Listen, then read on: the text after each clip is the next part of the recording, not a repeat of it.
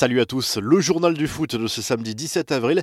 Paul Pogba règle ses comptes avec José Mourinho. Lors d'une interview diffusée sur Sky Sports, le milieu de terrain de Manchester United a comparé la manière dont Ole Gunnar Solskjaer et le technicien portugais ont géré l'effectif des Red Devils ces dernières saisons.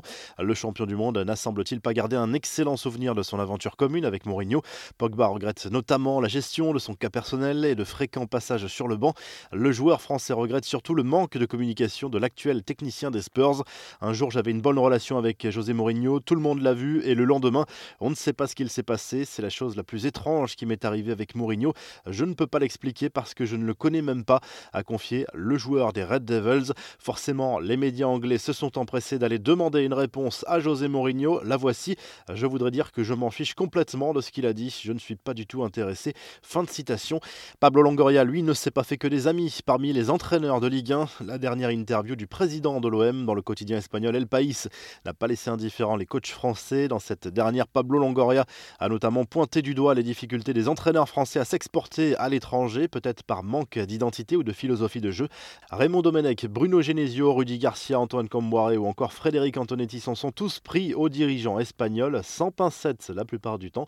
À les infos et rumeurs du mercato, la direction du Barça est de plus en plus optimiste concernant la prolongation de Lionel Messi. Traqué par les médias espagnols, Joan Laporta a affiché sa confiance de conserver sa star argentine. Il en va d'ailleurs de sa crédibilité puisqu'il a été élu à la présidence du club en grande partie grâce à son projet de conserver Messi à tout prix.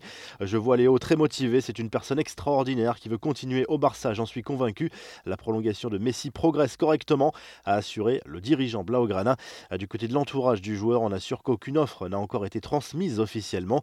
Les infos en bref, le joli geste de Neymar, l'attaquant du PSG et sa famille ont annoncé leur volonté de maintenir le salaire des 142 employés de l'Institut Neymar Junior, actuellement en inactivité forcée au Brésil en raison de la pandémie de Covid. Les installations accueillent habituellement sur le littoral de l'État de Sao Paulo environ 3000 enfants et adolescents issus de milieux défavorisés pour leur offrir un accès aux activités éducatives et sportives. Avis aux fans de Maradona qui ont un portefeuille bien garni, le maillot porté par la star argentine lors de son tout premier match de Coupe du Monde en 1982 a été mis aux enchères. Il pourrait rapporter jusqu'à 200 000 $ selon le commissaire-priseur en charge de la vente. La grosse frayeur de Chris Smalling qui a été menacé par 3 cambrioleurs armés à son domicile situé à Rome. L'international anglais se trouvait dans la maison avec sa femme et son fils lorsque plusieurs individus sont entrés pour le menacer. Le joueur a été contraint de remettre 100 000 € de bijoux à ses agresseurs. Le joli geste de Mario Mandzukic, l'attaquant croate, a renoncé à son salaire du mois de mars. À la raison, le joueur estime ne pas l'avoir mérité en raison d'une blessure. L'argent sera reversé à la fondation du club Lombard. Enfin, la boulette de Lucas Paqueta qui a dévoilé par erreur le futur maillot de l'Olympique lyonnais en publiant des photos de lui avec la nouvelle tunique sur Instagram. Même s'il y a eu des fuites sur des sites spécialisés ces dernières semaines, le club n'a pas encore fait d'annonce officielle sur le sujet. Le Brésilien a très rapidement effacé ses clichés. La revue de presse, le journal L'Équipe revient sur le match nul concédé par le LOSC vendredi soir en ouverture de la 33e journée de Ligue 1. Score final, 1 but partout contre Montpellier. Le leader perd 2 points dans la course au titre mais restera quoi qu'il arrive en tête de la Ligue 1 à l'issue de cette journée. Les concurrents joueront tous dimanche. Le PSG affrontera Saint-Etienne, Lyon ira à Nantes, Monaco se déplacera sur le terrain de Bordeaux. En Espagne, tous les journaux sportifs consacrent leur une à la finale de la Coupe du Roi version 2020-2021. À l'image du journal Sport, l'Athletic Bilbao face au FC Barcelone ce samedi soir à 21h30. Match à suivre sur la chaîne L'Équipe.